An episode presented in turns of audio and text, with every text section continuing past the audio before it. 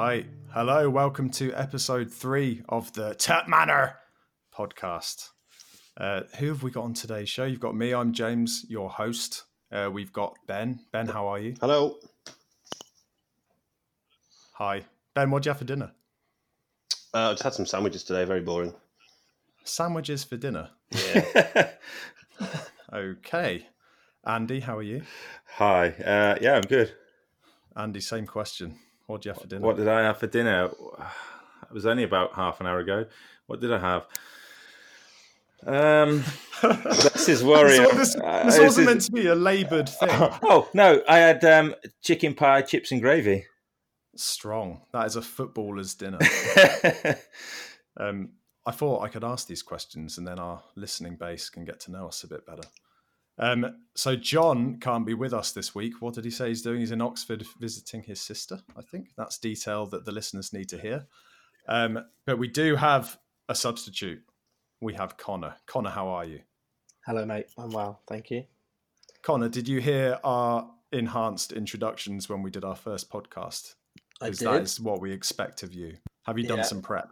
I've done plenty of prep. Take us away, Connor. Take us away. What's your name? Where Okay. do you come from? Favorite player? Various other things. Right. Uh, so my name's Connor. Obviously, um, I was born in Oxford, and just like uh, I know some of you boys also were JR babies. And JR baby, Uh, good. Yeah, I moved to York in September 2018 uh, to start my master's degree at the University of York. Um, so that's why I'm here, but I'm also leaving in a couple of weeks, so that's quite sad. But I thought I'd jump onto the podcast, you know, as an official Yorkshire Yellow until this. Where are you going? Uh, I know I'm where you're going, to- but the- yeah, I'm moving to I'm moving to Belfast in September um, to start my PhD. So that'll be interesting. So I'll be a Belfast Yellow at that point. I was going to say, yeah. Yeah. Um, so what were the other questions? It was first Oxford game as well, wasn't it? I think. And First Oxford game, player. Yeah, first Oxford game. Favorite player, got those. Yeah. So uh, first Oxford game, I was five years old, um, and it was the first game at the Kassam Stadium. Oh, wow, the first uh, league game, which was against Rochdale. Um, that was my first game. My dad took me. What was the Um, score? Five years think old. I thi- I think it was one-one. I think. Don't quote me on that. Can you no, name no, all actually- 20, 22 players? No, I lie. Actually, I think we lost two one. Actually, anyway, that's one for the Wikipedia page. Um, favorite player is Ryan Clarke. Believe it or not. Um, I, should Who add, are? I should add a little caveat here. I am only 23 years old, so I am one of the the younger Oxford fans, even amongst this group of fantastic Haven't men. haven't we had complaints that we're all too young as it is? So now you're bringing our average age down even more. Maybe we're going to It's bringing the podcast into into I should disrepute. apologise Yeah. to the old guard. Distribute. Yeah. Yeah, just going to add a little bit of a contemporary perspective on things. Oh, Take that with a pinch of salt. Um, yeah, Ryan Clarke's my favourite player uh, for many reasons. Um, one being uh, when I was a when I was a young lad, still am a young lad. Um, I was a goalkeeper, and I had quite a few interactions with Ryan Clarke when he played for Oxford. Um, real top bloke. Um, and even after the Wembley shenanigans, um, obviously throwing it in the back of his own net, uh, I still like him quite a lot. So he's a good old boy. he was a good lad. Didn't he? Um, you know, when I think it was the season he left, didn't he? Didn't he get a load of stick off fans for kicking a water bottle into the crowd? Or have I just made that up? I don't I'm remember not- Yeah, I'm, not sure of it. that. I'm sure of it. But maybe I dreamt it. Maybe I was dreaming of Ryan Clarke. Yeah. me. I'm the one dreaming of Ryan Clarke. cool. Happy days. Did we have any other exciting questions that we all answered? I don't remember now. It's been a That while. m- I think memorable moment, wasn't there?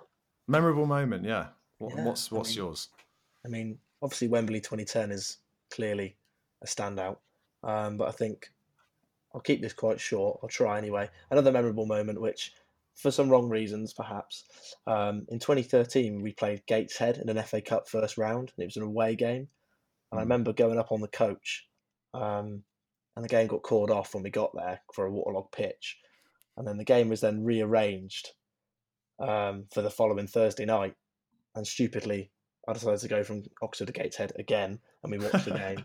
And uh, it was a thrilling nil-nil, and it went to extra time. Um, and it was freezing cold that night. And uh, Dean Smalley scored a 116th minute penalty, and I remember it because I just dropped to my knees because I just knew that I could get out of this freezing cold stadium and get back on that coach and travel what six hours back to Oxford. So that was one moment that will stick with me forever. Oh, Um, maybe not for the right reasons, but good old Dean Smalley.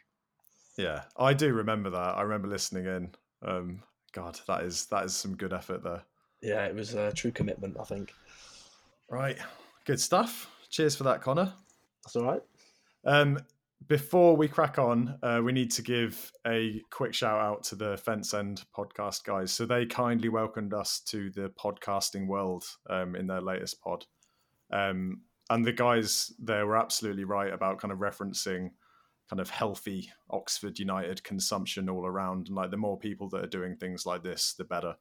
And I think we're all listeners to, like of the Fence End as well. Um, one of the reasons I was thinking about this that I wanted to do the podcast in the first place is because of the irregularity of the fence end. And hopefully, by us being there, they're going to do theirs a bit more regularly so we can listen to that and they'll listen to us and we'll all come up with super duper ideas on how to improve things. So it's all good. Um, I also want to propose a joint pod at some stage where we can have some kind of quiz. I'm keen to do that. So I'll give, um, I'll ping Liam from the fence end and talk to him about that. But that's got to be a Christmas special. It's Yeah, I, se- I second the Christmas special. I love Christmas, so a- any opportunity to put a uh, a Father Christmas hat on, I'm there. Yeah, exactly. Right, As long as it's a yellow agenda. blue one. um, let's run through what we're doing today. It's a busy one, so we'll see how you know how far we get through this stuff. But um, Andy's going to talk a bit about um, his visit to the training ground as part of that open day um, a week or two ago. Uh, we've got a bit of time to recap on news um, since we ran the last pod. It feels like it's been a long time since we ran the post Sunderland pod. Um, we'll talk about the output from Peterborough. Connor was at both games, so we can talk through that. I've never seen uh, how like unlikely was it that on paper we were going to have two like carbon copy games. Like it's nuts. Um, we'll go through uh, Blackpool. We'll preview that. Ben's going to help us with that. Um, we had a bit of a session, uh, well, a section to talk about club comms and give a bit of a board update, but I think that will be brief and we should probably focus on that in another pod when we have a bit more time. And then we'll go f- through the classic facts, stats, and trivia with Andy Dent. And then we'll have our traditional quiz at the end as well.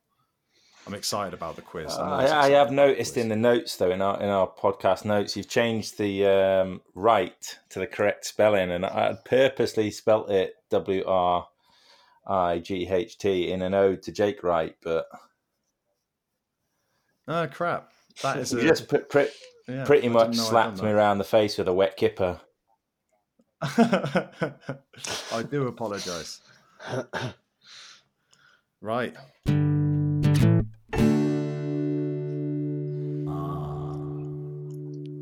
Andy, talk us through your training ground Yes, my uh, my training ground uh, adventure.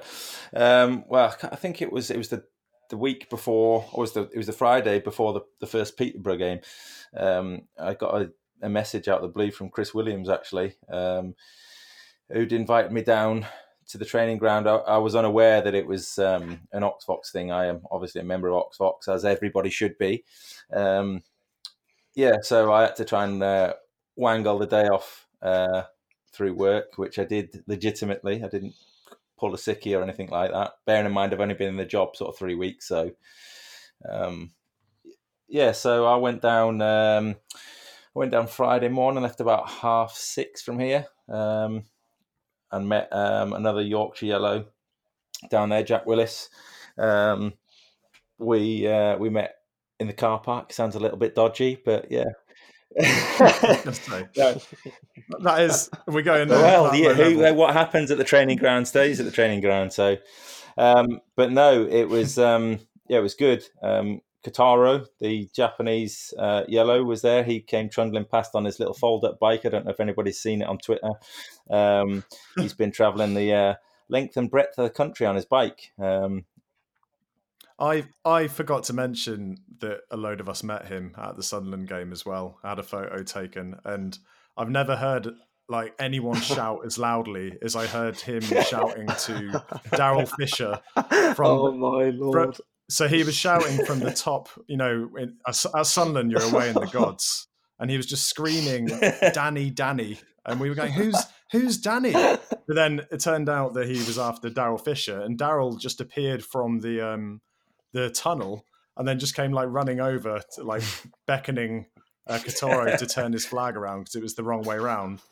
And then uh, you can see some of those pictures on. Um, I think they're on the Ox- on. I think Daryl posts them on the site. But anyway, it was. He seems like a very nice chap. When I ex- asked him if he wanted to come on the podcast, I'm not sure he knew what I meant. But the offer, the, Nice guy. the offer's always there, Kotaro, if you want to come on the pod. So, so anyway, yeah, I don't, I don't want to go into too much detail because I think there's probably enough in the visit to maybe have a, a, a special on the training ground. But yeah, I mean, it was a great facility. Um, Karl Robinson was obviously there. Um, he said that obviously it's a lot better than the majority of most League One clubs and a lot of Championship clubs as well. So I think we're quite fortunate to have that um, facility to use. Obviously, the caveat with that is we don't actually own it. Um, and an interesting fact as well, actually, you can we can, they can only kick the ball in a certain direction when they're obviously training because there's the there's a road running adjacent. I don't know what, what the road is, but there's no um, there's no netting or fence up. So if obviously if it goes across the road and goes through a, car traveling at 60 miles an hour, it's um, it's an end game. So yeah, that was uh, interesting. I think there is some discussions going on with um, obviously Fusion um, about getting a fence erected, but um, so obviously yeah, the the building's it's a fairly typical building. Um, it, it does look very nice. Um, of areas in within the building. You've got the first team and academy changing rooms down one corridor. Um, you've got a dining room with a kitchen. Um, Tiger said, obviously, at the previous training ground, he, he tasted the food there and he, he just didn't like it. So part of what he wanted to do was bring in a chef, obviously, so that all the players, the staff, etc., have some good food. Um, there's a breakout room with a, with table tennis uh, and games in there. Cam Bran, that's that's my new name for Cameron Brannigan. He's a bit he's the Oxford version of Subo, um, but it's Cam Bran. Um, he's the current table tennis champion, believe it or not. So not only does he score goals, he's he's pretty tasty at table tennis. Um, a video analysis room, a briefing room slash classroom. Obviously, the academy offices are based there. Um, the media office, the, obviously Karl Robinson's got man, uh, an office there. Um, gym, treatment room, and a utility room to wash all the kit. what was in the utility? Uh, I do worry if if this is the brief version of the training ground. Well, yeah, I can go into. What's the long No, version? it's, like? it's interesting. There was a lady in there doing something, and a, a guy doing some maintenance on the machine. I'm not sure what, but yeah, um, there is a utility room there. Good, good. Um, and I think obviously there's been a lot of criticism around the, the sort of board in the close season about not caring. Um, I think after after attending the day, me and Jack, I think we can both agree that we felt massively positive about the club and the, the fact that the board do genuinely care. Karl Robinson, um, he he cares as well, um, and they just they want to do right for the club. I think Karl spoke about the uh, previous owners, Ian Lenagan, Darryl Eales, obviously trying to purchase the stadium, being fobbed off by Kassam, and then just giving up Tiger and the rest of the, the obviously the board. They they don't want to just walk away. They want to look at other other avenues to purchase the stadium, the training ground, etc. So it was really refreshing to hear that um, from the horse's mouth. Um, again, as I don't really want to go into too much detail because I think there's probably enough there to talk um, for a whole episode. So yeah, but I, I think I left I left feeling pretty positive. Um, it was an interesting um, a visit. It's obviously a, a a fantastic facility for the club to use, um, and I think it'll reap its benefits um, this season. So, Excellent. Cool. Right, should we move on to the news?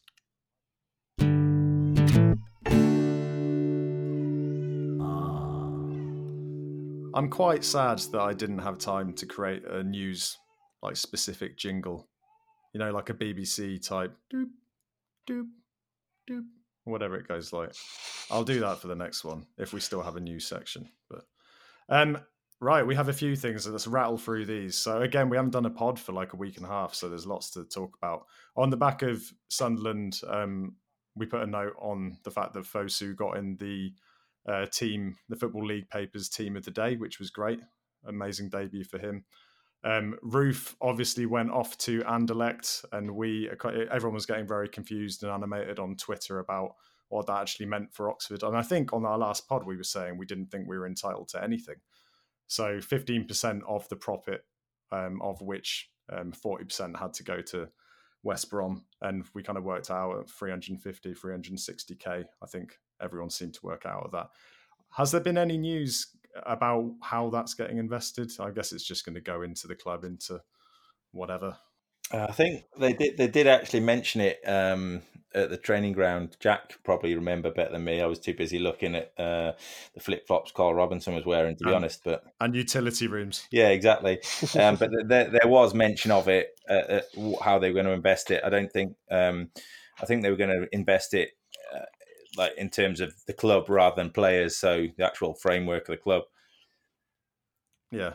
Okay. And that's a nice link into the fact that Karl Robinson has signed a new 20 a new contract until 2022.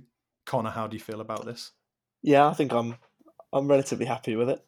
Um, I think Karl, obviously back end of last season, uh, proved himself a little bit uh, for the Oxford fans. Uh, I'm I'm pleased to see him sign another deal, um, and also obviously this season we started off well, and he's been speaking uh, far better in the media as well uh, since since the new season started than perhaps he did yeah. midway through last season when we were going through a bit of a rut. Um, yeah. So yeah, I think I think we'll see how he gets on. Um, you know, the contract's there; he's offered him a bit of security, um, which is only a good thing, I think, for the club in general, uh, especially with with new players coming in as well. Um, they got yeah. someone they can uh, hopefully kick them I, on. I didn't dare post anything on Twitter about the fact that KR had signed that contract because, and I saw it happen to other people who said, "Fantastic, so yeah. happy he signed," and then someone would go back to their Twitter history and find some fickle comment about yeah. him getting booted out, and then they'd say, "Well, you didn't say that, you know, six months ago." Yeah, but it's a funny old. Game, I think I'm, I'm, quite open in, in my um, opinion of Karl. Um, like Connor said, he had a good end to the season, but I think the proof is in the pudding this season. Obviously, 10 games, as I said um, in the first pod, is the benchmark. And I will, I'll be the first to publicly apologise to him. I will write him a letter. Obviously, we don't know what goes on at the club. We don't know the constraints he's under. Um, so I, again, I think it's a it's a positive thing, not only for him but for the club as well. So. Yeah, and I do think, and we'll talk about it again in a bit, but the club has done a great job recently of being a lot more transparent with strategy and the way the club runs and the constraints that KR is under. And by doing all of that, again, it reduces the amount of pressure on him. But as we've all said something, Ben, quick take on it. Um, I'm I'm pleased. I think he's deserved it. I think he has certainly improved second half of last season. Um, and also, I think it, yeah, it's been a weird transfer window. I don't think he's come across best at times, but I think he has been working very hard behind the scenes. But for whatever reason, the players just didn't come, or there were issues with waiting on another player movement at clubs.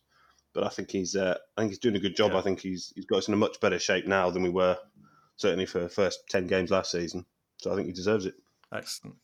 Cool. I nearly had a panic when I asked you then because it went quiet for a second. I was like, "Is he asleep?" Ben's a thinker. I think Ben's a thinker. If it, he, he likes to think about what he's going to say before he says it. I like it. Um, all right, so bit, bit, bit of transfer activity. Uh, the Burnley striker Dan Agyei. I was going to say Ajayi and try and be all clever, but it's not that at all. It's Dan Agyei. So he's joined us on a three-year deal with undisclosed fee, as it always is these days, um, mainly based on compensation because he is a young lad. Um, Burnley had offered him a deal. Um, he'd already kind of told them he wasn't going to take it. Um, but they were, you know, they were planning to send him out on loan regardless. Um, in terms of a bit of history about the guy, he was at AFC Wimbledon at youth level, scored 35 goals in a season, then moved on to Burnley. He's played in their under 18s and 23s since. and he's played at this level before. Coventry, Walsall, Blackpool. He scored, I think, like eight or nine goals in senior kind of football. So hopefully he hits the ground running. Um, I think most people have seen just a kind of generic YouTube video of him, and that's about it. But excited to see how he gets on. Maybe he'll get some time on uh, the pitch at Blackpool. We'll have to see. Um, there's lots of conversation about Matty Taylor going on at the moment. Pictured in the Oxford Mail looking pretty pissed off in the tunnel. but um, since the Bristol, I think you guys have seen it because it's on our WhatsApp, but the Bristol um, city managers come out and said, ah, don't read too much into that. You know, he's from Oxford. It's like just because you're from Oxford, you don't just go hanging around in the tunnel on match day. Like, anyway, any thoughts on that? I'm I do not care about the handshake thing. I'll be absolutely buzzing if he comes in.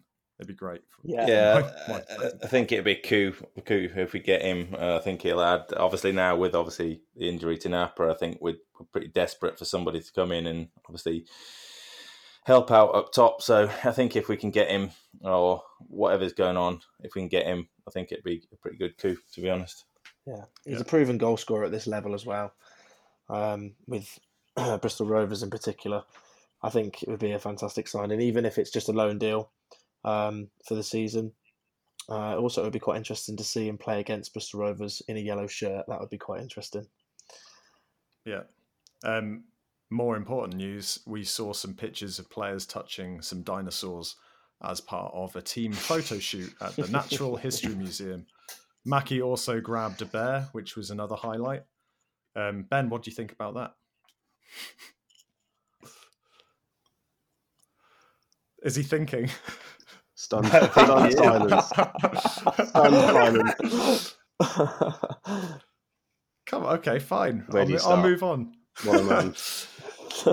um, I put something on the uh, Tip Manor Twitter account about the OxVox mural, which I was pretty um, unawares of or ignorant to last time we ran the pod. So that looks like a really great initiative. It will bring a bit of colour and help to make that big concrete dungeon feel a bit more like a home. Um, so that's really good. We've posted the link to that again on the um, on our Twitter account. So please get involved if you can.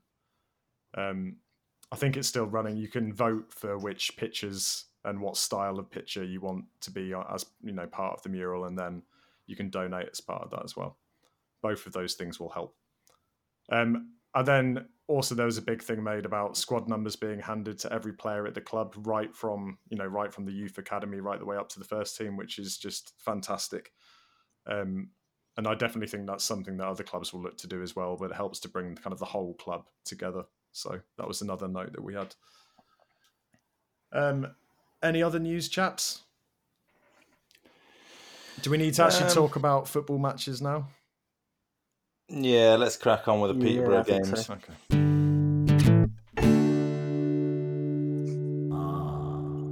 Ah, so Connor, you actually went to the games. You went the whole way down to Oxford from York, and you went to both matches. So should we start with the league game? Yes, definitely. Um, yeah, first of all, very impressed. Um, obviously, a good result uh, 1 0 win against a, a side who on paper looked very decent. Yeah. Um, they perhaps didn't quite show their qualities in the game.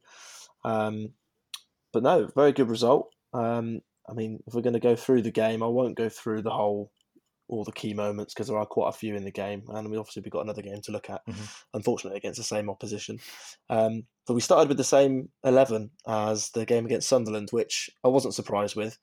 Um, I thought they played really well against Sunderland and were unlucky not to get all three points on that day. Um, so, quickly take you through the team Eastwood, Cadden, Ruffels, Dickie, and uh, Mousinho back four. Then Gorrin and Brannigan, two sort of uh, holding midfield players. Then the three beyond the striker were Fosu, Woodburn, and Henry, and then obviously Mackie up top.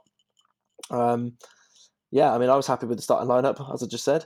Um, really, I think from the off, Oxford did look pretty uh, pretty threatening. Um, Fosu hit the post uh, after nine minutes, I believe, um, with a nice little move from Hem- with Henry quite early on. Yeah. And obviously the goal came early as well, which was quite unusual. I wasn't expecting us to, to go ahead. Yeah. Uh, The main thing 11th minute, I think it was. Yeah, the main thing I noticed early on in the game as well is the pressing, like throughout the team. Uh, we were right into Yeah. them the whole time. Um, they didn't seem to have any moments rest, especially in the first half, and that was going on, uh, like I said, throughout the game. Made a big difference. Yeah, yeah. It's it's um it was noticed uh, the same against Sunderland, and it it's the, the pressing game so far. The I say the last well three games actually, um, but particularly the two league games were were obviously led by um led by Mackie because his work rate is is phenomenal. You know, give the bloke credit. Um, he works extremely hard. He might not be able to put the goal, uh, put the ball in the back of the net as much as we might like, but his work rate is uh, certainly unquestionable, Yeah. and he certainly leads an important role at the top of the pitch for the rest of the players to sort of follow suit. What about the goal then? Have you seen the um, when you actually look back at the video and someone again put it on Twitter? You see where the kind of it starts with Eastwood, doesn't it, and it works its way up the pitch. Yeah, it was a really good move. Um, again, it was uh, Dickie and Gorrin played a, co- a couple of passes before we before the balls moved out to the right. Um, uh, I, I, have noticed, be fair, I've got it in my notes here that Henry and um, Cadden are developing a little bit of a relationship down the right, and this goal was a prime example of that. Um, eventually, the ball made its way to right hand side edge of the box, where Henry dinked a ball into the box, which was headed back. Um, I think it was by Beevers actually, the the centre half who uh, signed for Peterborough from Bolton in the summer, um, and it just fell to Brannigan, and he hit he hit a sweet left footed full volley from just inside the box, uh, and it nestled in the left hand side of the goal, and, and it was a fantastic finish. Um, I'll give him that. I mean, I was sat in the uh, in the north stand, and it was great finish. Yeah. uh, and obviously the um, the replays do it justice as well. Um, so yeah, it was a really good start for Oxford going ahead after 11 minutes. Yeah. So I was pretty impressed with that. To be fair, It felt like first half we saw like fluent football, solid kind of interplay, like the pressing and the work ethic was there to see as well. Um, and then the second half was more of a determined but composed. I was going to say grind, but it wasn't that, was it? It was kind of a composed, solid performance where it's not like Oxford to be one 0 up in a league game at home and not have panic set in. Yeah, Yeah, I agree. Um, I say the first half, to be fair, a, a quick roundup of the first half. Really, it was an excellent controlling performance by the whole squad. I was really impressed. I didn't think a single player um, looked out of place on the pitch for Oxford. They all put a shift in the first half. Um, I think Brannigan, um, he does need to be careful.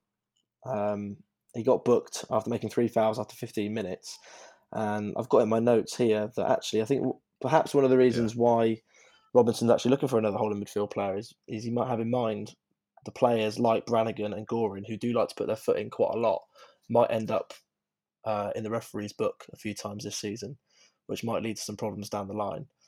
Yeah, I did notice that they keep getting booked, but I think that ideally they're picking up that booking second half, like midway through the second half or something, rather than midway through the first, because it does create a bit of a, yeah, it does put nerves into the fans.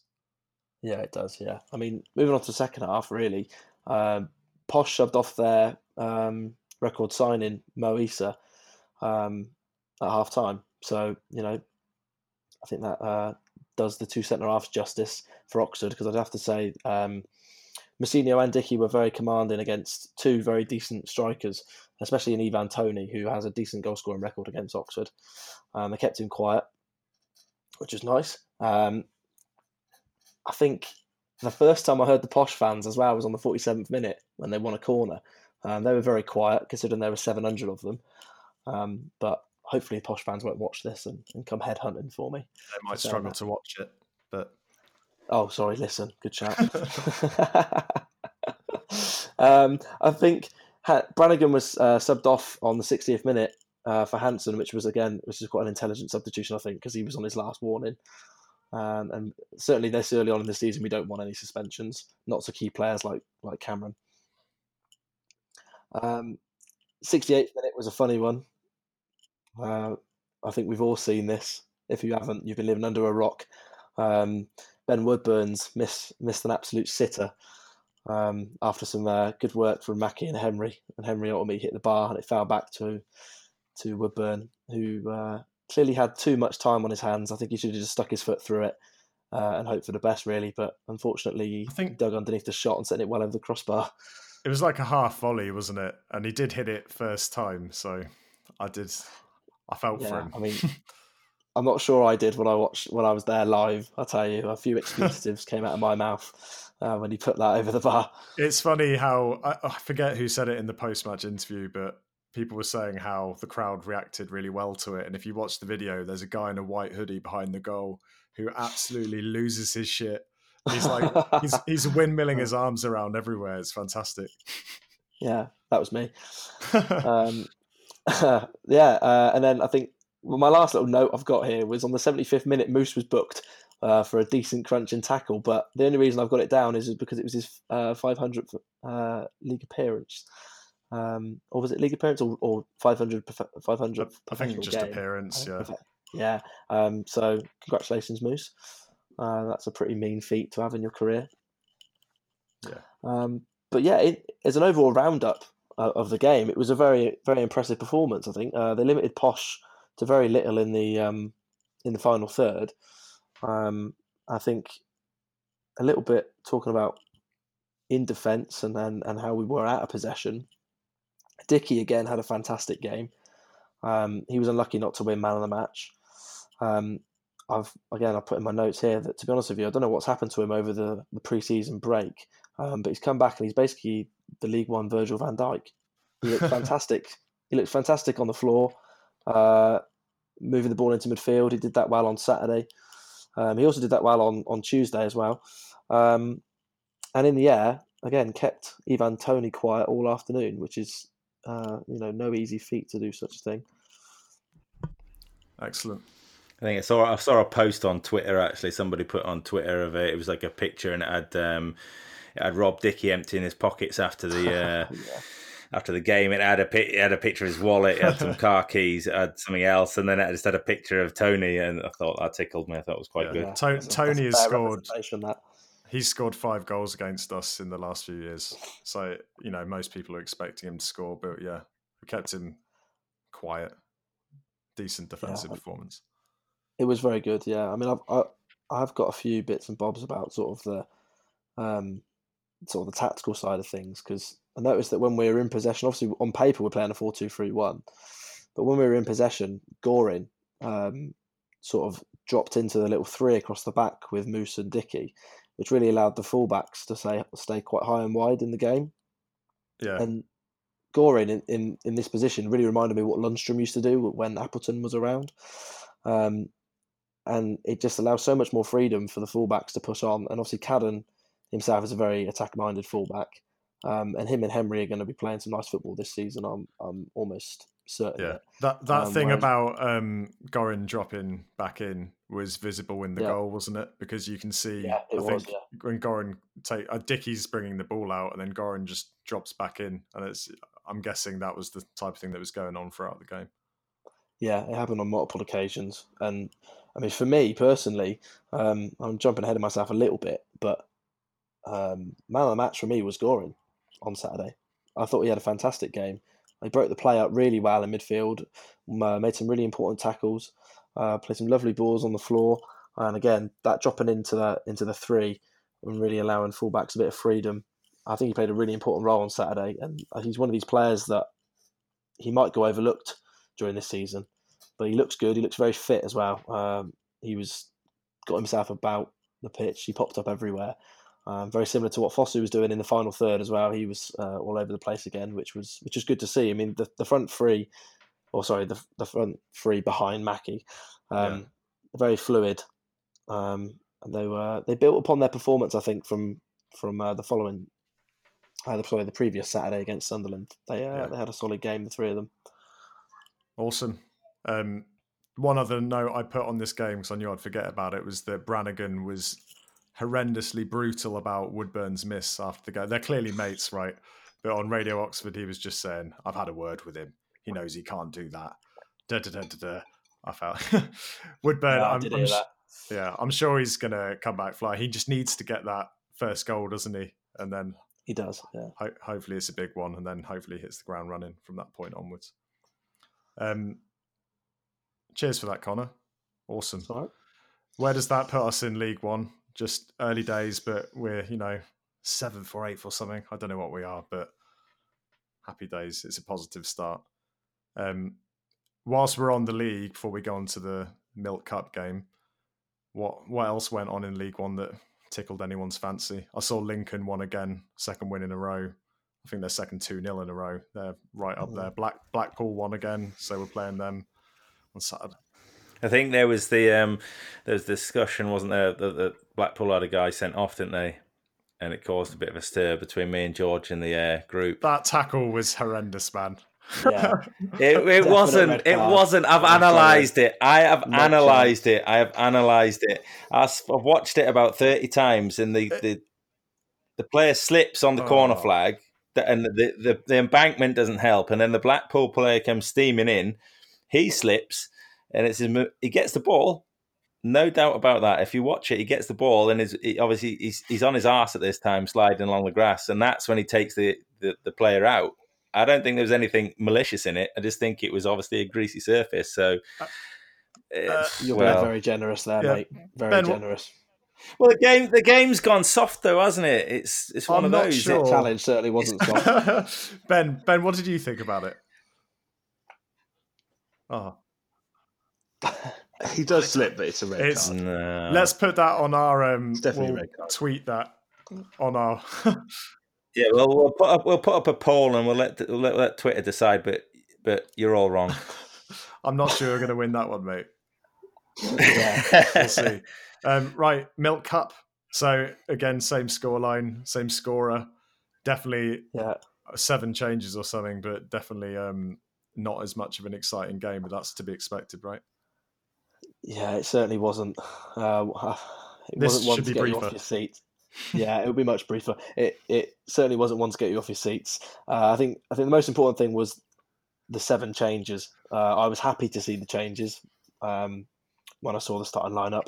So I'll quickly run you through the changes. Um, Moore, Long, Hanson, Sykes, and Ford, uh, Hall, and Napper. They were the seven changes that came in. Uh, Moore and Ford made their full debuts. Um, the system looks slightly different as well. Kind of went to a 4 1 2 3 um, instead of a 4 2 3 1. Um, Hanson sort of played just in front of the centre halves. Um, uh, and Napa obviously played through the middle, but unfortunately, as I'm sure we're all aware at this point, uh, there was a challenge on the, I think it was the yeah 19th minute. I've got down on my notes that has uh, left Napa with a broken leg, which which is well, you wouldn't Yeah. wish it on any player, but I certainly wouldn't, wouldn't wish it on on Napa, um, especially after last season with some injuries he's had. He's fought back strong, and obviously Karl Robinson uh, has high regard for him. Did you hear on Radio that. Oxford? Um, so Yeah. KR said he was going to go and visit um, Yeah, Napa in the that. hospital on his way back, which was really good to hear. He also referenced that he'd had some real, like some heart issues. He picked up a virus and had a heart problem, Yeah. and that wasn't something that was publicised before. But I think he wanted to make the fans aware of the hardships that um, Napa's been through, and yeah, we can only wish him the best going forward. Right? Hopefully, a speedy recovery. Yeah, yeah, definitely. I, I hope he gets back in a yellow shirt soon because I do feel for the lad. The one thing you didn't mention there at the beginning of the game is Moore had a bit of a shaky start, didn't he? Um, Ivan Toney got the ball in the back of the net, and they were saying Steve Kinnebrew, by the way, who's now commentating. I think he's going to be doing it um, relatively full time on um, alongside Jerome and Nathan, those guys. But he was brutal in his assessment of our defence early on in the game. But he was saying that Moore wasn't in the right position. But he said as the game went Yeah. on, he seemed to Yeah. become more and more comfortable. So I was dead in line with that with that offline off offline offside decision. Um, it was offside, but I, I do agree with Kinnebrew. He he certainly wasn't in the right position. Um, he did have a shaky start, but he picked it up, and I actually think overall, uh, again, the back four had a decent performance, and I was quite impressed. And you have, you have to remember that that you know Moore's Moore's not fully fit. You know, he might be fit, but he's not match fit. There's a certain difference between being fit and match fit. Yeah. And that's the same goes with Ford as well, because Ford ran about a bit, you know, put himself about. Um, but again, match fitness, he's definitely not there. Sharpness, definitely not there. The Same with Hall as well. Um, but this again, this is what these fixtures are for, in my opinion. You know, I know that we go forward in the cup, and it's nice to get a bit of money in the bank if we can, if we can progress. But at the end of the day, it's about getting fringe players and players who are not uh, match fitness, trying to give them a bit of you know a bit of sharpness, and that's exactly what this game did. Uh, again, it wasn't a spectacle, but the lads dug deep and they played a de- and they played a decent game of football. Um, there aren't many there aren't many uh, key moments to highlight other than Cameron Brannigan's goal. Yeah, I think it was re- we were quiet. The front three were quiet in general, right? So Yeah, Napa went off. um, Very Wood- quiet. Woodburn came on, and I was hopeful that that might be his chance to notch. Um, he, he played a lot. How many minutes? Seventy minutes or something. Yeah, Um, yeah, yeah. He came on the ninth. Uh, came on the twentieth minute. Yeah, Yeah, but generally those the three up there. I think Rob Hall and uh, Ford on the other side. It didn't sound like they were making any strides. You know, challenge like breaking into dangerous positions. It sounded like they were trying, making runs, but again, it's a as you said, it's more of a match fitness thing. Hopefully, that's something that they, if they're coming on as impact subs, which I imagine that's going to be their role initially in the squad, then they're going to have to try and um, yeah make a change as they get in and Yeah. yeah, we'll see. Um, yeah. I mean, I mean, Posh went down to ten men after around the 80th minute because they used all their subs and one of their players was injured. Um, which Oxford were on the front foot for the last 10, 10 15 minutes. They right right until the 95th minute. Obviously, Cam Brannigan's goal came on the 88th with a low driven free kick from about what 20 yards out, wasn't it? Right on the edge of the box. it was you a really guys nice free kick. Did you guys not think that was the worst wall you've ever seen in your life? like you could there was a there was a vi- It wasn't like great, video was it? no there was video footage from behind the goal in the east stand, and you could just see the gap. And then uh, what was even better is the player that was kind of roughly covering the that side of the goal, the Peterborough player. He just kind of ran away, just ran off, Yeah. and he just kind of Andy kicked. pointed something out, didn't he, Yeah, in the group in the group chat earlier, didn't you, Andy, about the, the goalkeeper? Yeah, he actually made one of his players in the wall move across to the right, and I know it probably it might not have made a difference, but he made it probably worse for himself than he had Yeah. to be. So, Good stuff. I mean, one one last thing I will say: 95th minute, Eastwood pulled off a great save from a header from Ivan Toney from the corner. It was literally one of the last pieces of action, and again, ever reliant, Mr. Simon Eastwood. Yeah, I'm so glad we've kept hold of him. top man. Um, after the game, KR was saying that we still need, a, obviously, need a striker. Pretty. I was sad they didn't just say, "Let us Matt Taylor signing," but he didn't. He didn't get asked that question. So he emphasised again, we need the striker, and he said, now that Napper's injured, we expect a winger to come in, and he said that there's already been um, a winger in the building, and that whoever it is wants to come. And I know we've had chatter about McCleary recently, basically bringing back all the old guard. We'll have to see. Um, he also stressed the point I made earlier about um, lacking something in the final third, which we did tonight. Um, and again, yeah, let's just hope that if those guys are, I imagine that Hall and Ford are going to be more squad players initially, but let's hope if they can break in, they're able to offer something and are given the opportunity to do that. But like you said, if we've got League Cup games, we've got what's the, oh, we said we wouldn't talk about it. What's the other competition called these days? This the Mickey Mouse Cup. the mega lone super duper paint pot Yeah. trophy surprise. I don't know what it's called now, but anyway, there, there'll be a, a chance for them to get some minutes in there. So we'll see.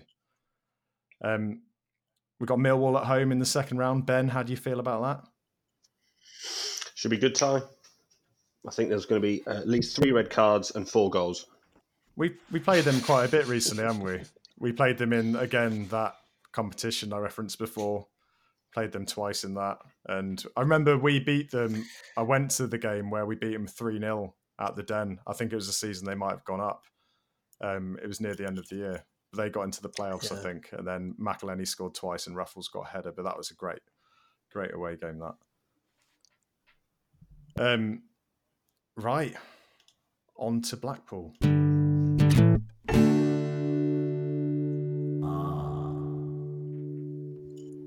So Ben, you're going to preview this for us. What what have you learned about Blackpool? Well, many things. I've done a bit of thinking, a lot of thinking, and I've put a few notes together. Um, been on quite a roller coaster the last 10 years or so. Uh, started 2010, winning the Championship playoff final, got into the Premier League, uh, and that, that season they were very much the feel good story, um, very much the underdogs. I think a lot of people were behind them. Um, Ian Holloway was their manager. He's a bit of a legend, bit of a lad. Noir. Uh, you are indeed. Him and his chickens on his farm.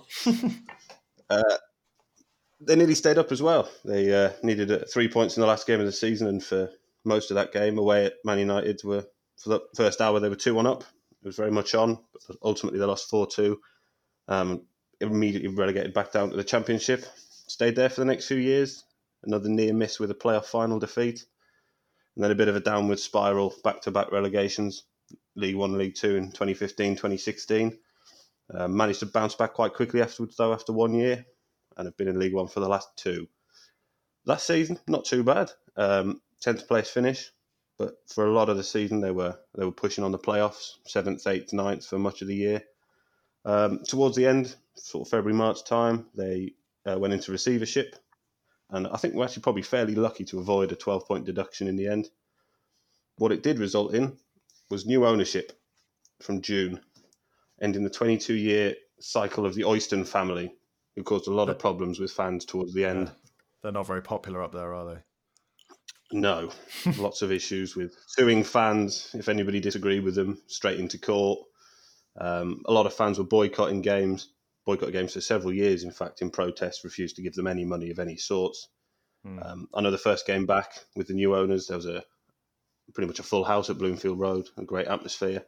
So I think it's good good for the fans that they finally got their club back. I think it's we're all we're all well aware of how owners can affect clubs. We're looking at it now with Bolton and Bury, so it's always good when a club's back back to where it should be. Uh, looking at their summer business, um, quite a big turnover. Ten players have left, ten have come in, uh, five free deals, two undisclosed, and a, a couple of loan signings, uh, including Jak Alnwick, who's a former Newcastle keeper. He's come in on loan from Rangers, and uh, James Husband, who uh, carried out the red card challenge the other day. Uh, he's on loan from Norwich. They play both their league games so far. Uh, obviously, Husband won't be playing at the weekend. A couple of other key players for them. Um, the main one will probably be Jay Spearing, their captain, influential central midfielder. Started his career at Liverpool, um, played several years at Bolton.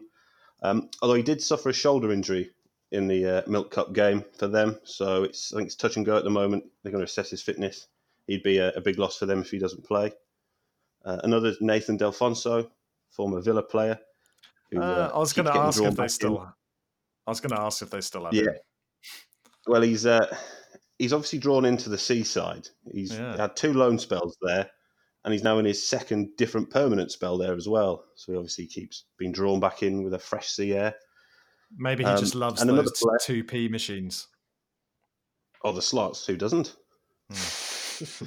Um, another player, uh, one that we we might be able to remember, is uh, Armand Gnanduillet, who had a very uh, forgettable four-game loan spell with us in 2015. Uh, four sub appearances, no goals. Um, that must have been great form for Chesterfield because they immediately recalled him. So who knows about that one? Um, so far this season, very good start in league wise. Won their first two games. Uh, 2 0 win at home to Bristol Rovers, uh, with Spearing and Gnanduillet scoring in that. Uh, and a 3 1 win away from Southend, which Delfouneso grabbed two. Uh, even though you're not allowed to look at the table yet, they are currently top on goals scored. Uh, a couple of changes for them in the Cup, uh, drawing 2 2 with Sol Campbell's Macclesfield, and ultimately losing 4 2 on penalties. Um, sounded like a game they absolutely dominated. So the results a bit misleading. Um, Gnanduillet, a last minute penalty uh, after a foul by Miles Welch-Hayes, who was an ex Oxford United youth player. Seems to be doing all right now in the league. Uh, formation wise, uh, last game in the league, pretty much a 4 3 3, a fairly flat uh, system. Spearing in the middle of midfield, Delfouneso on the right, Sullay Kaikai on the left, uh, and Gnanduillet playing as the, the centre forward role. Quite a quite an attacking team, so I think there should be a, a few goals in the game. Uh, previous results against us, since they came back up, we've got quite a good record, won the last three. Uh, last season we had a, a 2 0 win at home, goals from Brown and Henry. That was the uh, at the time where we were on a, an unbeaten run before Christmas. And the away game a couple of months later was 1 0, which was a, a, wonderful free kick from Graham. Uh, mm. That was their first league defeat in almost two months. And that's what and kicked that, us going again for the second part of the season. That, that, that was huge for us, wasn't it? That goal and that yeah, win. it was a big turning point.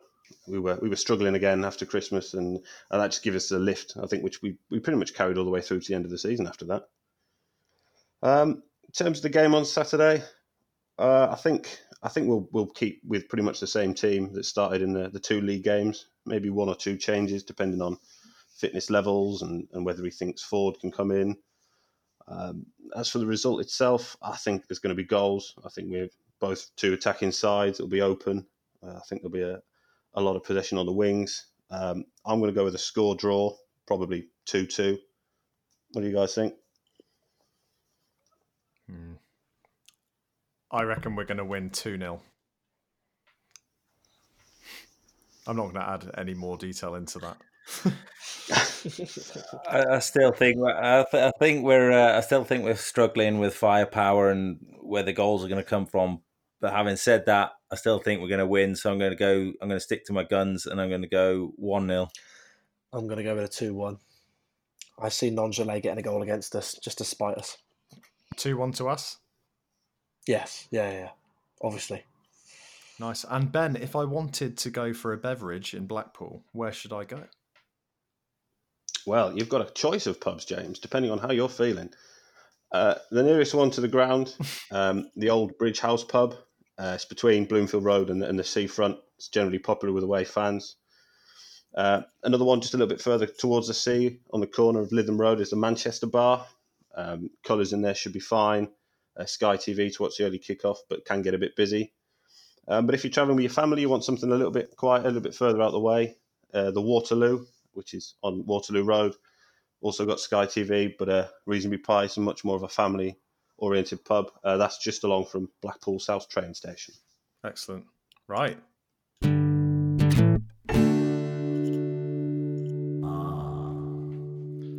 The R, the partridge R does lose its novelty after a while. I think it's got to come out, guys. Anyway, um, before we get on to the exciting trivia bit of the pod, um, there was just something in here to mention some of the um, board comms and that type of thing. And I was really keen that we dissected the update that uh, Niall McWilliam, aka Mr. Mac, put on um, the Oxford United site because there was some really, really good um, detail in there about the kind of strategy and vision. And I think we should definitely at some point go through it because it, references, you know, all the good stuff about um, sustainability, the stadium. It even goes into the reasoning why, you know, the fact that we don't make any money on a match day apart from ticket sales and that type of thing. So it's, it's definitely worth us going into that. The reason I call Niall McWilliams, I know you guys know this, but our listeners don't, Mr. Mac, is because Mr. Mac was a teacher at Cherwell when I was there. He was a sub teacher. So he would come in, you know, irregularly, but he would often come in and teach us for a day. Um, he was an absolute joker at school, and you would look for you know when you get a sub teacher and you're kind of praying that it's someone you can kind of mess around with a little bit. Like he would come in and he's one of them that would like whack a video on. You'd be just relaxing for the whole lesson. So he was a good lad, Mister Mac, but it still feels completely surreal seeing him in this manager managing director's role. Do you, do you know there's a little unknown uh, tidbit of trivia about uh, Niall McWilliams? Go on. Some say that his cardigan is tattooed on. okay. I only reason I say that, it, it just it, it, tickled me. He saw he, he had the, he had this suit on with his cardigan on at the training ground open day. He didn't uh, have a lot of involvement, but then he also had it on during the team photograph as well in Oxford. So it'd be interesting to see if we uh, we see a picture of him without it on during the uh, course of the season. Bearing in mind that we're in the middle of summer, so yeah, I think I definitely think it's tattooed on. But um, it is worth saying though on comms in general. I, re- I know I referenced it right at the beginning of the pod that the club are doing an absolutely fantastic job with it all at the moment. So we had the Radio Oxford special before the season started. Um, you had OxVox there, the board there, KR there, whatever. Um, like I said, Niall McWilliams put Mr. Mac put the update on the Oxford site, and we, again we need to go through that at some le- some kind of lower level at some point. Um, we've seen academy updates, community updates, five minute fan forums, which we maybe should talk about briefly. Um, but yeah, comms and transparency and all that good stuff. It's just it's fantastic, and we haven't seen this for a long, long time. And if you watch Zaki um, speak on Yellow Player this week, he talks about kind of how he did his post grad in Oxford, how he's got a personal attachment to the city, refers getting to the club where we're you know we're getting to a place where we're not in debt and we're not gambling with the club's future through the strategy that we want, want to implement. And by being more vocal and transparent about the strategy like i said earlier reduces the pressure and onus on kr as well. So fans are starting to accept and understand the fact that we we need to like some players will need to use oxford united as a, a springboard for their career. And we we kind of welcome and encourage that and we accept it so when we're selling Gavin Whyte, we're not all up in arms. You know we understand the reasons why that's happening. So it's good that we've got a bit of realism coming back into the club, and it, I'm really really positive about where we're going now. There was a period of time with Tiger we were all a bit concerned, but really happy about where we're at now. I don't know what you guys think. Yeah, I think it's it's definitely positive, and I'll go back to the training uh, ground visit. he had, uh, I know he's he, he's been going on about the sustainability of the club a lot recently, but unless you have sustainability in, in any business, you're not going to go anywhere. So I think it it is important. I think the communication's been it's improved certainly since the start of the season.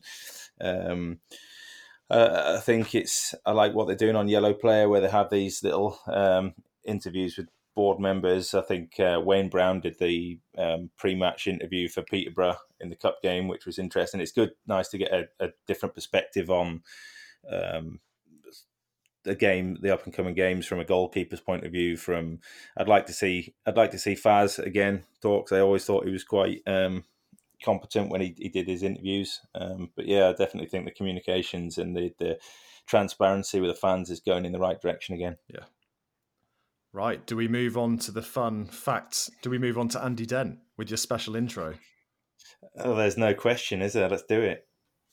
It's a blast from the past.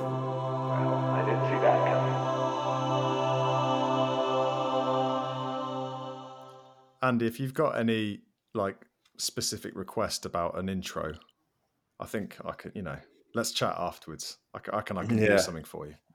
I think we can probably. I think we can probably do something. That one is it is very sort of evangelical. And I, I wouldn't really say that's me if I'm honest. So, uh, as much as I love it, it- yeah, I think we need to tailor that a little bit. And Um, but do you have you don't have a glamorous glamorous assistant this week?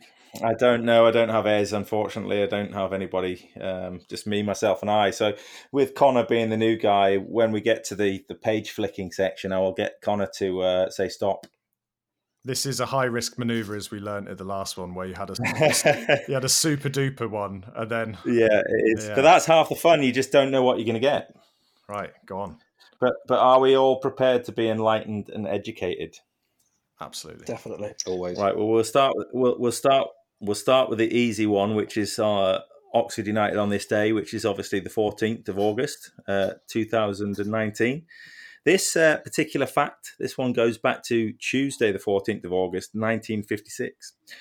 Um, Paul Alexander Hinshelwood was born in Bristol. He joined Oxford from his first club, Crystal Palace, where he had started as a striker before switching to right back. I'll just um, I'll just stop there for a second. If my voice does go a little bit funny um, throughout this, it's because I was being a lion earlier, and I have a I have a, a slight reputation amongst my family members for having an incredibly loud roar, um, okay. and and they, they will back me up in saying it's quite I impressive. thought so I thought you were bipolar for a minute there. no, not, not quite. Well, well then, oh, who knows? Who knows? Um, anyway, I shall. I digress. I shall continue. Um, he made his Oxford debut on August twenty seventh, nineteen eighty three. Good year. Um, in a 3 0 win over Bristol City. His only goal in 64 appearances for Oxford was at Everton in the Milk Cup replay 4 1 defeat. His last game for the U's was on October 13th, 1984, in a 2 1 win over Brighton and Hove Albion, after which he joined Millwall. There we go. Oh. Have you? Not, do you have one that's about like players getting left behind in stadiums, or like? that was a good. That was a good one, but eh, that that's ha- that's half the fun. We just don't know what we're going to get. Do we do another one, or is that it? Do you not have a? No, I I, re- I, I, I reckon. I know. I have another one. No, no. That in fact, that type of fact will come from this particular book, which Connor, um, if you could be so kind just to say stop, I will read one out. So when you're ready. stop. Oh, right. Do you want uh, top, middle, or bottom? Uh, middle. Great choice. Middle. Great choice. Okay, here, here we go. On your bike. John Morris travels to Oxford's away games on his Vespa GTS 300 automatic scooter, his itinerary including trips to Barrow and Gateshead. He also rode the 400 odd miles to Glasgow, to which United pre-season friendly at Greenock Moor, no, sorry, Greenock Morton in July 2009 and, and Dumbarton in 2010. He is not the first person to travel away games on two wheels. When United beat Wycombe 3 0 on April 8, 1996, half a dozen supporters rode to the game on their bicycles, including cycling up Hill Road between Watlington and Christmas Common. Gradient of Now 1 that is in very 18. weird. I enjoyed This- that. this That's is- Oh, I haven't like. finished This is yet. very, but- very but- weird. Oh, okay. Go on, go on. I've got a uh, great little. Go on, carry on, carry on. Go on then. Okay, yeah. So we we were talking about the gradient of 1 and 18. A liquid lunch in Turville Heath was followed by one of United's most memorable away performances, making the following day's aches and pains well worth it. There we go. Right now, this is proper spooky, right? So Go on. John Morris or Johnny Morris. I'm actually very good friends with Johnny Morris. Um, so the fact that I managed to randomly say stop and then say middle and you land on him is very strange. Um, my dad and Johnny Morris have been friends for for years, and uh, I often see him at home games, and I saw him on Saturday. So uh, shout out to Johnny Morris. Is Aw, this That's is this um, anything to do with Ollie the Ox? Because I did know I did notice you were going to said you were going to mention it, and you haven't yet. I know I forgot. I know I forgot to mention it. Uh, it will have something to do with Ollie the Ox, yeah. Um, as we're on this topic, uh, uh, my well, my dad's claim to fame anyway is uh, for twelve seasons. My dad was uh, Ollie the Ox uh, for Oxford, and um, another another little mascot themed um, part of this podcast. Uh, when Olivia the Ox was first announced at the Kassam and made her debut, uh, that was me inside the costume. Um, so that was quite interesting, considering I was supposed to put on a woman's voice. Um, I mean, Hang on, you know, I, I can own up to this. mascots aren't supposed to talk, are they? bit weird. Uh, nah, they're not. But my dad always always spoke. You know, got to, got to engage. Got to engage with the fans, don't you? Uh, yeah, your dad is a nice man. Actually, I can vouch for that. I met him. At, where did we meet him? Last season at one of the games. So yeah, I can I can vouch that Connor's dad is a nice man, and in in, in turn, Ollie the Ox is a nice man or was a nice man. I don't actually know who it is now, but. Oh, I know. Uh, it's ironic actually because it's still in the family. Um, who, who it is now, but um, I'm going to keep that information to myself. Is there a level of It's like? not- Is there a certain protocol that needs to be followed? Like, do you have to sleep in the the suit? wow, back back when my dad did it, um, he used to actually take the suit home and, and clean it himself because the club refused to do it, which was ridiculous. Um, But- No. yeah, yeah, um, yeah. There's a few funny stories I'll tell you about uh, my dad being on the Ox. One of which I'll just briefly run through. One was uh, Wycombe away. Oh, God knows what year it was. Um, he was stood by the tunnel, and um, a Wycombe ball boy punched him in the face. Um, uh, I think the most ironic thing about that was back in back in the day, my dad used to wear a hard hat underneath underneath the ox's head. So this lad has just run down from the from the, from the stairs behind him, uh, and clocked my dad on the on the head, and he's actually just stuck his hand straight into a hard hat. Oh, Um, amazing! Uh, I think what what what what's great about that is actually um, the lad got sacked from his well job. I say job. Um, he got sacked from it. He got caught. And uh, another one, which my dad will be very happy for me to say, was when we played Swindon at the county ground uh, the last time. He had a penalty shootout before kickoff against the Robin uh, down at the town end, and he won. Oh yes. And uh, I remember I remember it like it was yesterday because I was on I was on the touchline at, at the time because I was his little helper, and uh, I saw him standing there in front of the town end with his hands wide wide open, just slapping the Oxford badge in front of them, and that was a very proud Oh, moment for him. So, awesome. you know, well done, Dan. that is awesome. right. Fantastic. Before we move on, um, I I almost forgot to do it, and I've made notes in big red writing to and it says make sure I do the shout out below because I forgot to do it after the Sunderland game. So it'll only be two minutes, so bear with me. Um, so yeah, obviously the first game of the season, exciting game. Um, I came across a tweet um, from a, a, an Oxford fan called Debbie, um, Debbie Barnett, uh, with a rock uh, a picture of a rock. I know it sounds a bit random, but so Debbie's son, um, Mason Barnett, had made this rock, um, and it says "R.I.P." in memory of Bradley Lowery um, on one side, and then on the other side is a picture of a, a football, um, and cancer has no colours. And so what he'd done, he'd obviously made this rock. Um, and he, he'd taken it, taken it to the Stadium of Light to leave there in memory of, of Bradley, uh, Bradley Lowery. I'm sure we all know about um, his story.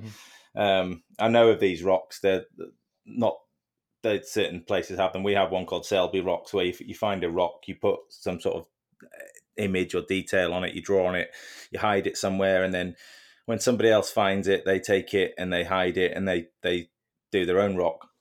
So I um, and actually Bradley's mum got in touch with Debbie via Twitter and said, "Look, can we meet up before the game just so I can like Mason can show me what obviously he's done for Bradley." Um, I don't know whether they left the rock there or whether Bradley's mum took it with him.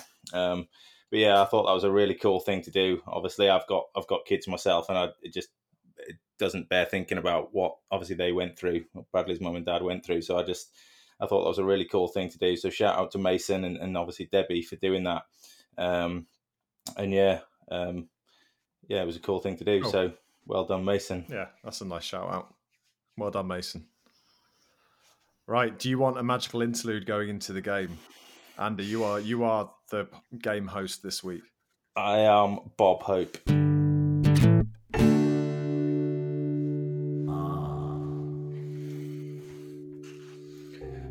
Right. So I've uh, I've obviously I've big I've this one up, so there's quite a bit of pressure on me. I think it's fantastic, but uh, whether it whether it pans out that way is another matter. So I'll, I'll I'll try and keep it as short as I can. So basically, this revolves around the game Play Your Cards Right with Bruce Forsyth. I don't know, some of the younger or listeners might not remember it, but it was a pretty cool game. But this one is Play Your Cards Right as a so right, Jake Wright, Very- Oxford player. So there's an there's an Oxford Oxford theme. You see what I did there? um, so yeah, there's 12 questions. There's 12 questions, three points for guessing it. So I'm, I'm all about winning. None of this bullshit about taking part is important. That's a load of bollocks. It's all about winning. So this there's, there's going to be a winner in this game. So it's all it's a serious game, boys. Yeah. Okay. So there's th- there's 12 questions, three points uh, for get, getting the correct answer, two for getting the bonus question. Uh, if you get a question wrong, it goes to the next person. So because we're not actually physically together, I've uh, I've just done it in in um, alphabetical order. So Ben, Connor, James in that order. So um, obviously, if Ben gets one wrong, then Connor steps up and he gets the chance to uh, to answer the questions. Um, and there's 60 points to play for. I have I do have a piece of paper. I have a, a means of recording these points. So uh, without ado, we'll we'll go for a start for 10. Um, no no jumping in, no shouting out. Um, I'll control this. Buzzer. No, we don't have a buzzer. Um, Oh, okay. Yours can be twat if you want it to. If you want a buzzer, Connor. Harsh. I'll take it. Um, I'll take it on the chin. Uh, yeah, I'm only joking. Um, I'll, I'll I'll just. that the I'll, game when I win. I'll, I'll ask it. I'll ask it in an orderly manner. So I'll ask that we all play nicely. So the start for ten. So Ben, you get to answer this uh, or I guess correctly. So start for ten. Um, what was the record FA Cup home attendance? um, so we're going to go the, the closest. Whoever whoever guesses closest gets to go first. So gets to answer the next set of questions. So Ben, uh, what is your uh, Uh, I'll, I'll give you a clue. It was in 1964. Oh well, I'm glad you What a said that. Yeah. Uh, Twenty-two thousand six hundred. Oof. Mm. Right. Okay. Connor, Can you repeat the question, please? I can. Um, what was the record FA Cup home game attendance? The game was in 1964. Um, Get off Google. Come on. Yeah, I'm not happy with this delay. Delay. Twenty-seven thousand. Uh, can we have a guess, please, Connor? Yeah, I just said that. Come on. Oh, what was it? Twenty-seven thousand. How many? Twenty-seven. 27,000. Okay. Uh, James, Uh, 21,000. 21,000. Okay. Um, now, this is where my maths comes into play. Uh, ooh. Um, my maths is rubbish, but I think Connor, you are closest. No, no, you're not. No, absolute nonsense. Oh, Um, Ben, you are the take my closest. dreams away. No, I know. Sorry, Ben, you are the closest. The actual uh, figure is twenty-two thousand seven hundred and fifty. Oh. what? Um, And you're on Google. I'm not. I No swear way. down. Ben's like I hundreds swear of- down. Poor. well, Poor turnout, I reckon. so for a bonus point, or a bon- in fact, there's actually uh, sixty-two points up for grabs. For a bonus point, who, can you tell me who it was against? It was a home game. Fulham. No, Preston. Oh, see, I, I actually would have said Preston because in the last quiz we did in the last episode, I said that we'd never played Preston in a cup, and then everyone laughed at me. So I would have genuinely gone with that. Shame. Right. Okay. So. Ben, you get the chance to ask, ask the uh, answer this question. So, Oh no. Um, Put out music. oh no, it's, it's okay. Well, we'll Music stop. right. So, can you get? Well, I'll say Jake Wright. He signed permanently for the club in 2010. Can you tell me whether you think the lowest home FA Cup attendance was higher or lower than 2010? Ooh. What? Um, I'm going to go with higher. Higher is correct. It was actually 2094, so that's three points. Well done. For the bonus two points, again, can you tell me who who that was against? It was in 1946, if that helps. Uh, Hereford United. No, it was not. It was Banbury Spencer. Well, damn. Is that is that a bloke? So- is that a Come on, man? Ben. I don't know. It's definitely it, it is definitely a club. Um, so yeah, you guessed correctly. So you get a chance on the next question. Oh, Okay, so the next question. Beano's total number of goals scored during this course at the club um, was 106 goals, as we all know. He didn't quite get the all-time goal scoring record, although he should have done because those was it a hat trick or was it a brace where it was, it was written off? I can't remember. So in my eyes, he's, he is the all-time top goal scorer. But anyway, Beano's total number of goals was 106. So the most goals scored in a season, so that's across the season, all players, is that higher or lower than 106? Lower. No, it's actually higher, and it was the actual number uh, was 118, and it was across two seasons. Actually, there was two seasons that we scored 118.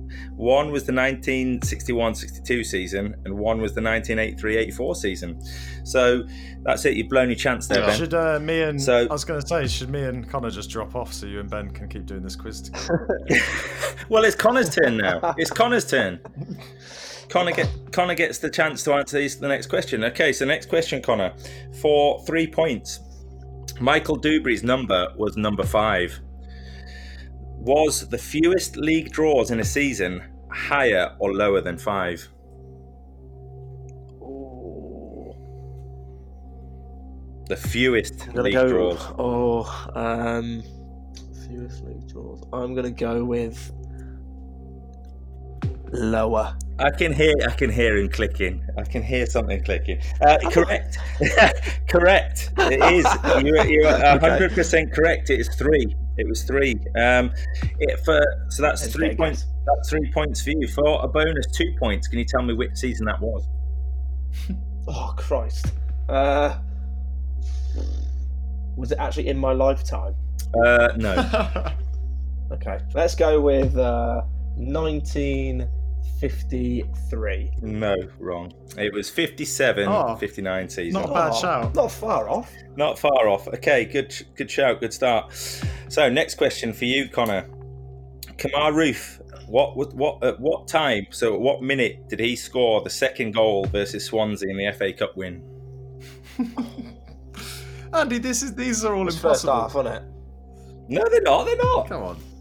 Oh no, sorry. No, I've got. I know. Sorry, I Oh. fucked. I fucked that up. So I'm supposed to give you the time, Come aren't on, I? Andy. Yeah. So the time he Oh, actually. yeah. yeah. the time. The time that he scored it was 59 minutes.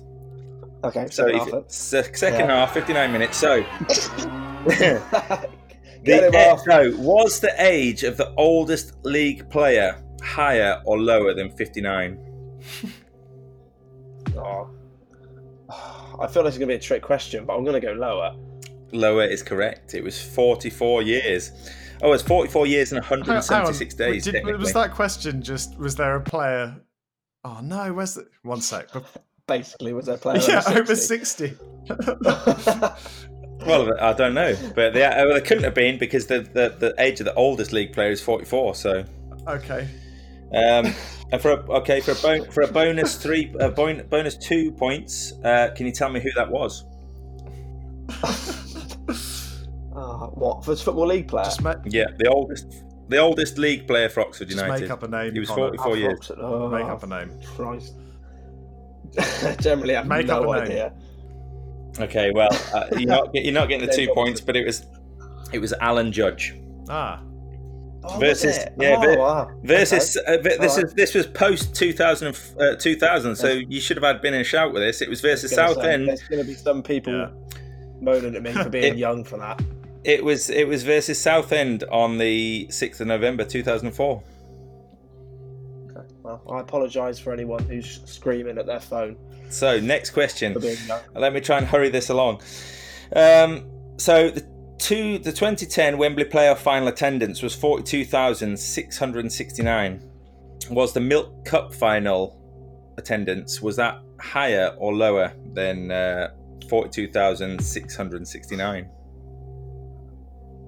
Higher. Higher is correct. It was 90,396. And I don't actually have a Just bonus. bit I, I, I don't have a bonus uh, for that. So my my points that are up for grabs is uh, nonsense. Okay, correct. So on to the next question. Um, so the highest scorer in a season was 43. That was Bud Houghton in the 61 62 season. Was the most FA Cup appearances higher or lower than 43? And that's across the whole of their career, this player's career. Was it higher or lower than 43? Um, The most FA Cup Lower. appearances. Correct. It was. It was. Uh, it was 33. Um, for a bonus point or bonus two points, can you tell me who that was? who was that? Um, oh God, it could be anyone. Um, um, we're just gonna go with. Uh, oh, I don't know. Just I don't If know. it if it helps, if it helps, it was between 1959 and 1971. That doesn't help, mate. I'm being brutally honest. no, Um, it was no, it, no, it- no idea. it was Ron Atkinson, Big Ron. Ah, big Ron. Yes. uh, Thing is, I should I should have just guessed. Oh, did it just band. did it just come But, up on know. Google? Did it just come up on Google? Not not not quickly enough.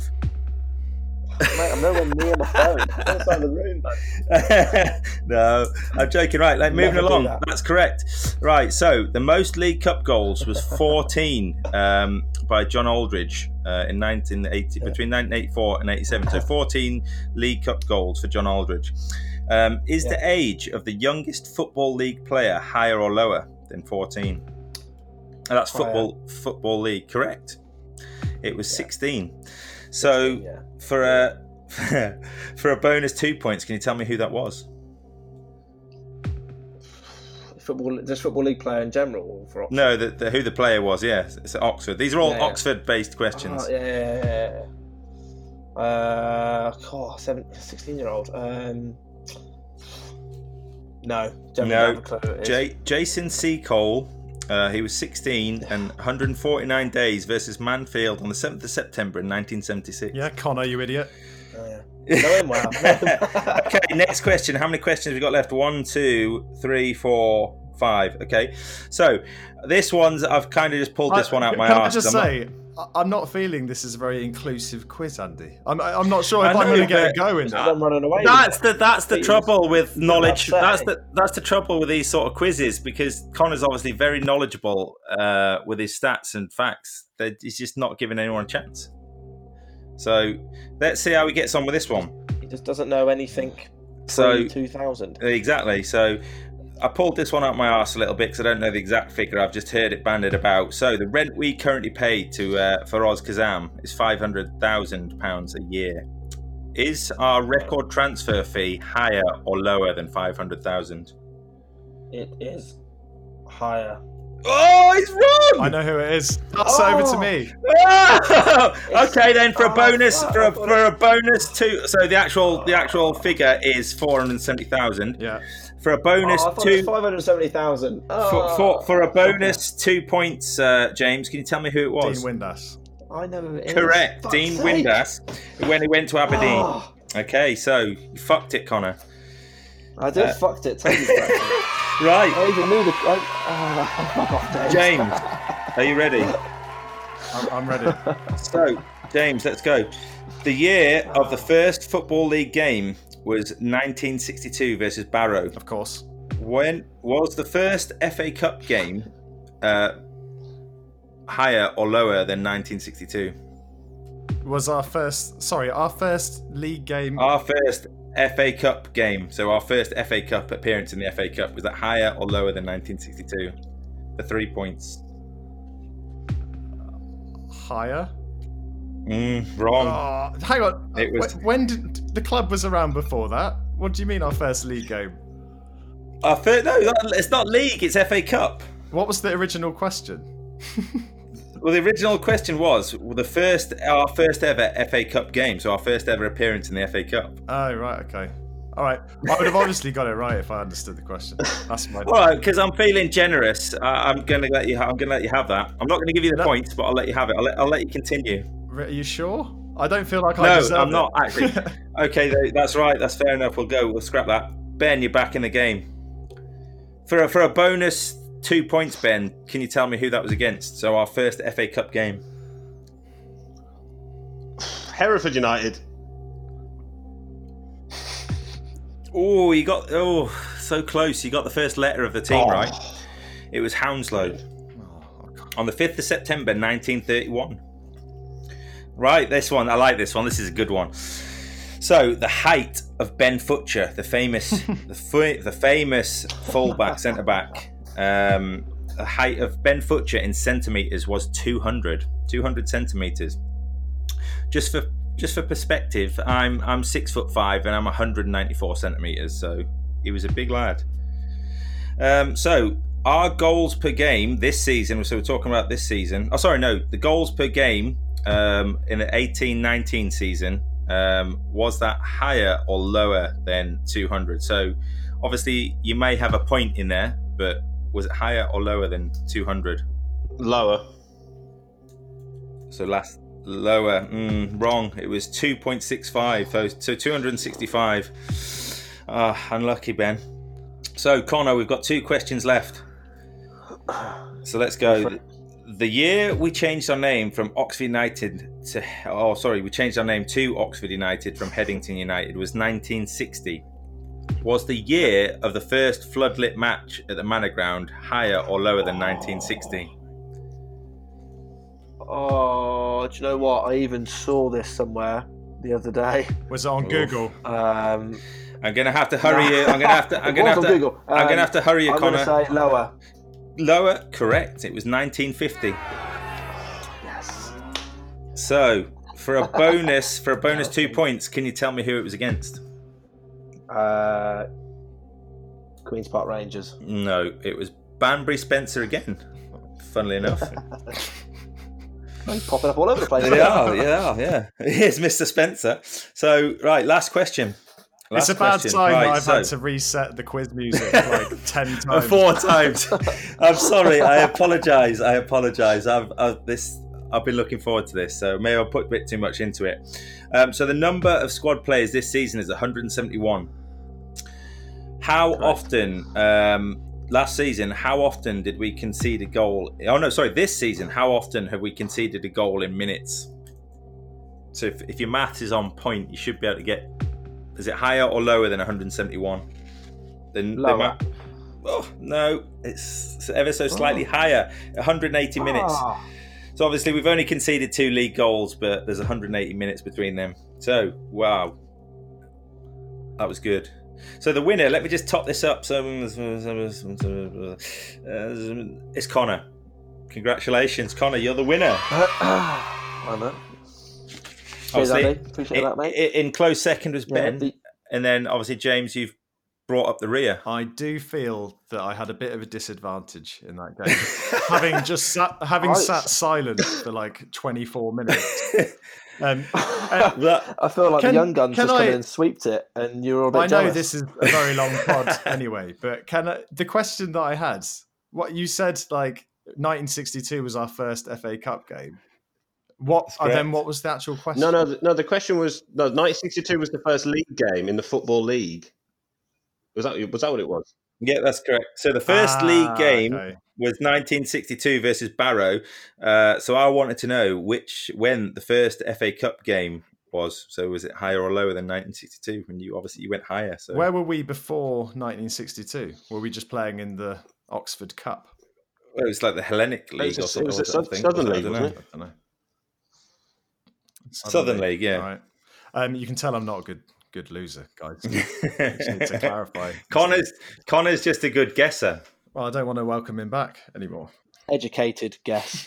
Educated guess. He Come on. did- Credit where you credit's did have a due. question that was like, were there more than 44,000 people at Wembley in the Milk Cup Friday? And like Oxford on their own brought like nearly 40,000 or something. So amazing. Yeah, but mate, you didn't get to that point in the quiz. You, you would have had that question as well. But that was that was an interesting quiz. I'm going to do a much more inclusive quiz for everyone to get involved with next week. Right, chaps. Should we wrap up there? Has anyone got anything else? Uh, no, just safe travels to obviously all the fans making the trip to Blackpool. I guess I'll be there. So if you see me, say hello. Yeah, Who else is here. going? I'll be there. Connor's there. I can't make it. Ben, Are you going? Sadly not. Ah, part-time fans. Yeah. In fact, I've got I've got another one as well. Congratulations! I don't know if every, anybody's heard, but obviously, um, congratulations to Rob Dickie. He had his uh, he had a baby on Wednesday. He had a daughter, so I think gi- given his performance uh, against Peterborough, I think it's even more impressive given that he's just had a newborn Nice. baby. So yeah, congratulations, Congrats, Rob. Rob. And, Did he call it um, Banbury Madison or whatever? The Spencer. Oh, no idea, but Banbury Spencer. We want, yeah, we want to see a goal on uh, on Saturday, Rob. And we want to see the Rock the Baby celebration. Fantastic. Right, we will leave it there. We'll probably be back on Sunday after the Blackpool game. Cheers, guys.